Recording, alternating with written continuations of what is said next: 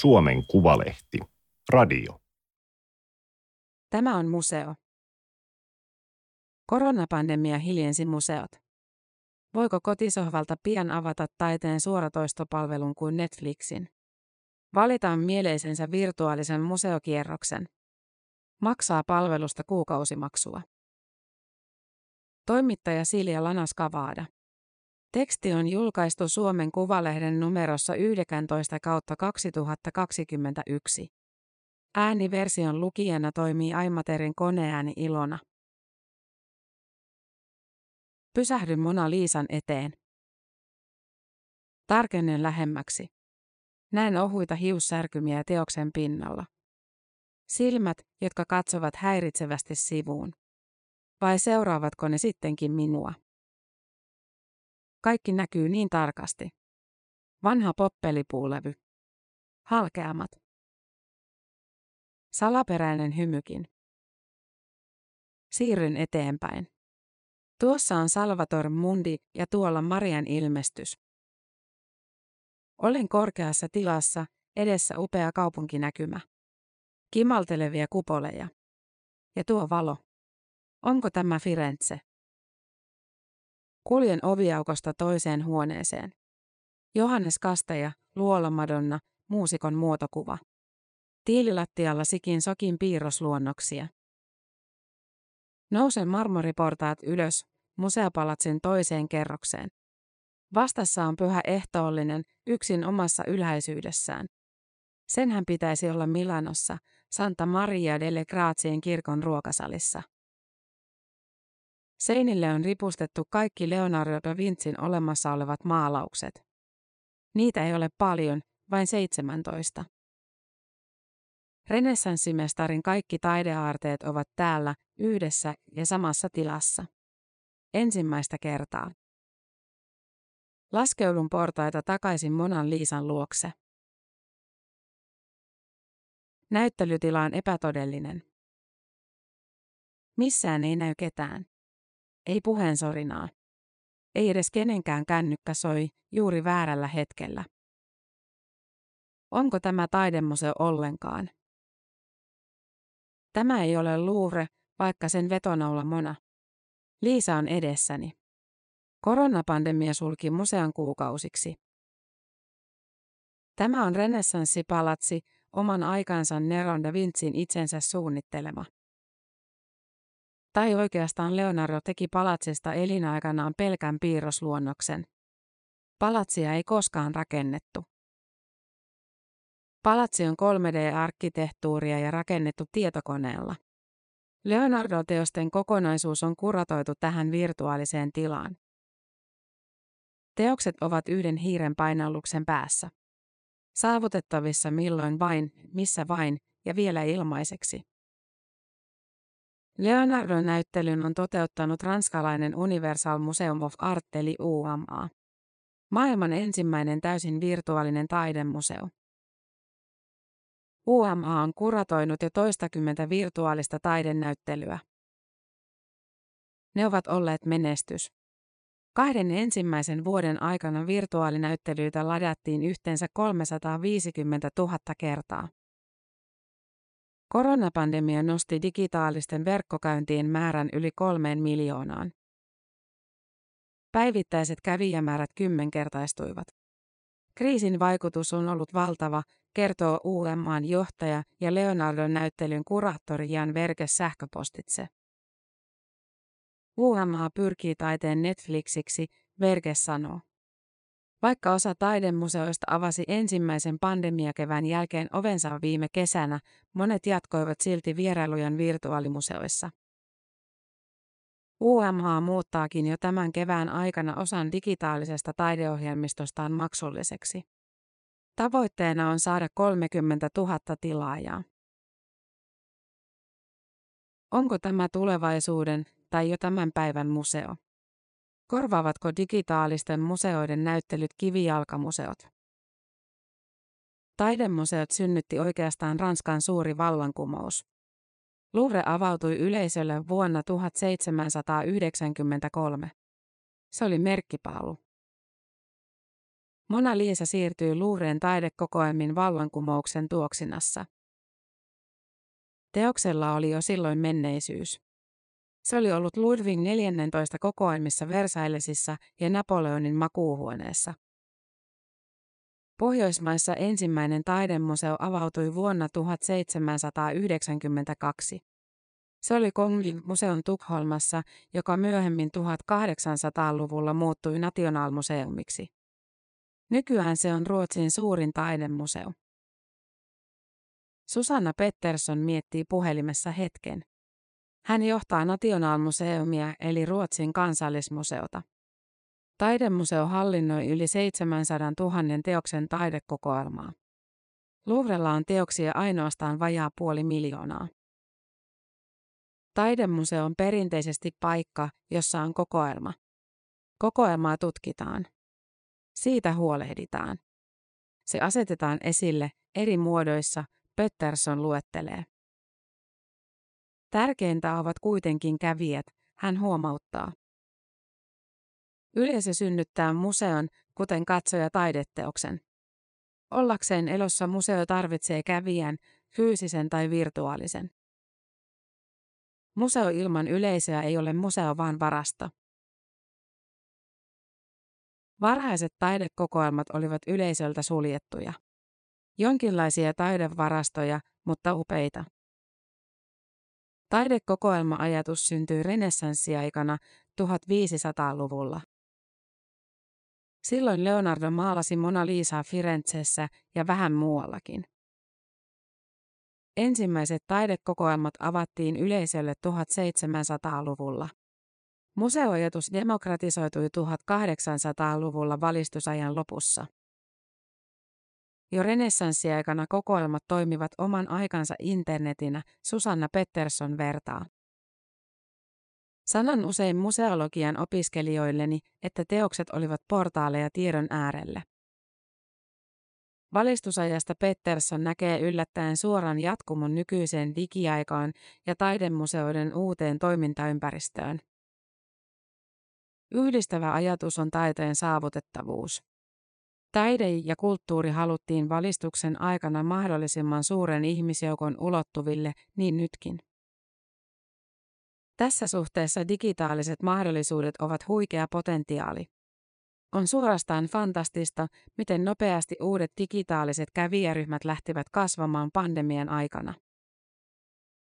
Esimerkiksi yli 70-vuotiaiden ikäryhmä on tehnyt hurjan digitaalisen loikan. Koronapandemia hiljensi museot myös Suomessa. Kävijämäärät romahtivat. Takana oli pitkä nousukausi. Museoiden oli ryhdyttävä uusimaan toimintatapojaan. Opetus- ja kulttuuriministeriön eli OKM tammikuisessa selvityksessä kolme viidestä museosta arvioi, että korona on avittanut merkittävästi niiden digiloikkaa. Virtuaaliset museokierrokset ovat lyöneet itsensä läpi. Mokin digitaalinen taideohjelmisto löysi eri ikäryhmiä ja aiemmin empiväisen yleisön. Näyttelyiden etäopastukset, etäluennot, verkkotaideteokset, podcastit, videot, Instagram-opastukset, online-festivaalit. Museokeskus Fabriikki Tampereella alkoi tarjota virtuaalisia museokierroksia Instagram- ja Facebook-sivuillaan. Ensimmäisten museoiden joukossa. Turun apuavetus Ars Nova julkaisi minuuttiopastuksistaan videoita verkkoon. Ateneumin taidemuseo aloitti nopeasti Ilja Repin näyttelyn etäopastukset. Pitkään odotettu näyttely sulkeutui ennen kuin ehti varsinaisesti avautuakaan. Etäopastukset myytiin nopeasti loppuun. Espoon modernin taiteen museo Emma lisäsi valtakunnallisen verkkopalvelun Finnan tietokantaan yli 1200 teosta kokoelmistaan. Digitaalisten palveluiden trendin uskotaan jatkuvan, vaikka kivijalkamuseoita jälleen avataan. Osassa museoista digiloikka aiheuttaa myös pelkoa. Jääkö sisältöjen siirtyminen digitaalisiin alustoihin pysyväksi ilmiöksi ja mitä se tarkoittaa eri kulttuuritoimijoiden ansaintalogiikalle, yksi OKM kyselyyn vastanneesta pohti. Digiloikka on tähän saakka törmännyt usein museoiden seinään, sanoo Museoliiton pääsihteeri Kimmo Levä. Levä näkee digitaalisilla museopalveluilla useita vahvuuksia, joihin kivijalkamuseo ei pysty. Verkon kautta tarjotut palvelut ovat ajasta ja paikasta riippumattomia, toimivat 24-7. Pohjois-Suomesta on yhtä helppo mennä Kiasmaan tai kansallismuseoon kuin Helsingin keskustasta. Näyttelyiden kohderyhmänä on koko maailma. Erityisesti Levä iloitsee siitä, että digitalisaation ansiosta museoiden kokoelmat pääsevät vihdoin laajemmin esille. Kokoelmatyö on kuitenkin museotyön kovaa yhteiskunnallista ydintä. Museoiden kokoelmista on esillä arviolta noin 2 prosenttia, korkeintaan 10, ja määrä laskee koko ajan. Suomalaisten taidemuseoiden kokoelmista on digitalisoitu jo lähes 80 prosenttia. Se on Euroopan kärkeä. Digitointi ei kuitenkaan ole merkittävästi parantanut kokoelmien saavutettavuutta tai saatavuutta, Levä sanoo. Museoilla on ollut esimerkiksi kova työ saada siirretyksi digimateriaaleja sellaiseen hallintajärjestelmään, jonka avulla jakaa aineistoa. Museoiden pitäisi saada digipalveluistaan myös tuottoa. Siksi niiden pitäisi pystyä tarjoamaan kohdennettua digitaalista ohjelmistoa, jota ilmaisissa kanavissa ei ole tarjolla. Se, mikä valtaosasta digitaalisia museoita puuttuu, on interaktiivisuus. Kokemus, joka tekee museovierailusta elämyksen, Levä sanoo. Kuinka elämyksellinen virtuaalinäyttely voi olla? Monet kivijalkamuseot hyödyntävät jo toiminnassaan artekniikkaa, tietokoneella tuotettua sisältöä yhdistettynä fyysisen museotilan kokemukseen. Museovierailijat voivat lukea kamerakännyköillään QR-koodeja. He ottavat kuvia ja lähettävät niitä Instagramiin ja Facebookiin tai tekevät TikTok-videoita maalausten edessä. Virtuaalilasit mahdollistavat virtuaalitodellisuuteen uppoamisen eli immersion. Se ei ole yhtään vähemmän todellista kuin se, että luet jotakin kirjaa näyttelystä tai olet henkilökohtaisesti paikan päällä. Kumpikin kokemus voi synnyttää vahvoja tuntemuksia, sanoo Tampereen yliopiston visuaalisen kulttuurin tutkimuksen professori Asko Lehmuskallio. Esimerkiksi UAMAan johtaja Jan Verges ei vielä lupaa näyttelykokemusta virtuaalilaseilla. Niiden käyttöönotto ja helppopääsyisen sovelluksen kehittäminen on vielä liian kallista verrattuna potentiaalisiin kävijämääriin. Asko Lehmuskallion mukaan kivijalkamuseotkin ovat tavallaan jo virtuaalitiloja. Usein alkuperäisiä teoksia on viety kirkoista tai keräilijöiden ja aatelisten kokoelmista museoihin.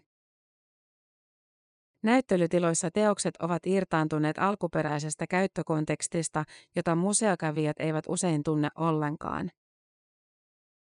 Jos menee seisomaan klassisten öljyvärimaalausten eteen, kyse on siis usein toisen asteen käyttökokemuksesta. Niin kuin vaikka Mona Liisan edessä. Valitse alta näyttely ja siirry elämykseen.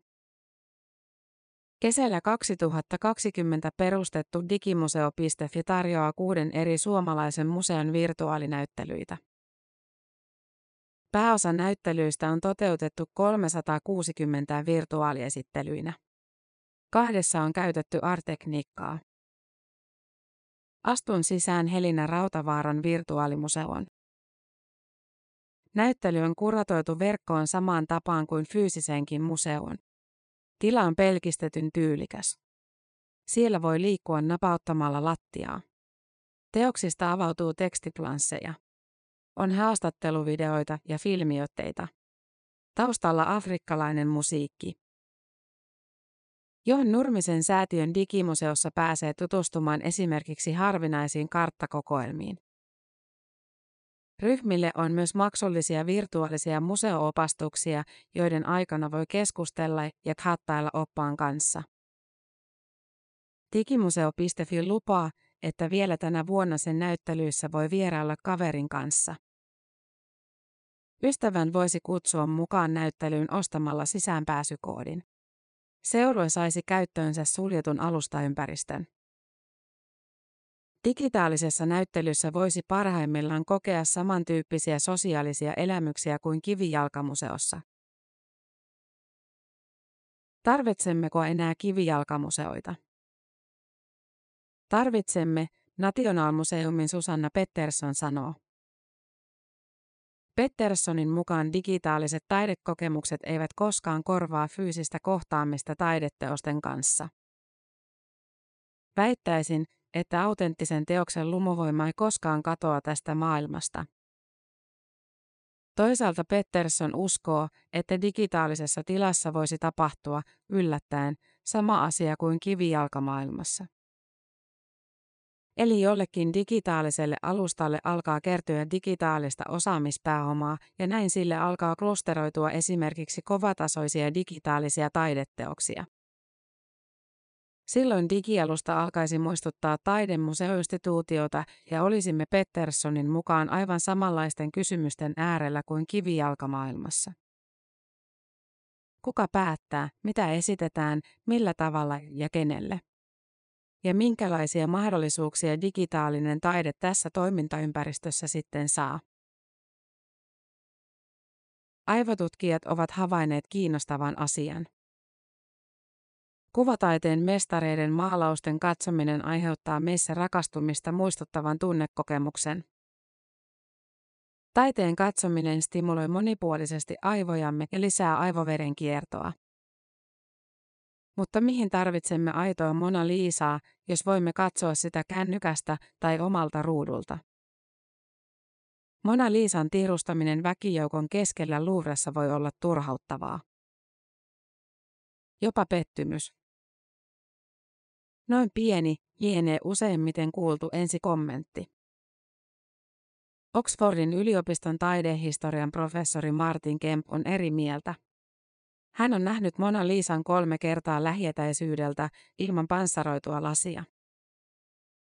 Kemp on maailman johtavia Leonardo-asiantuntijoita.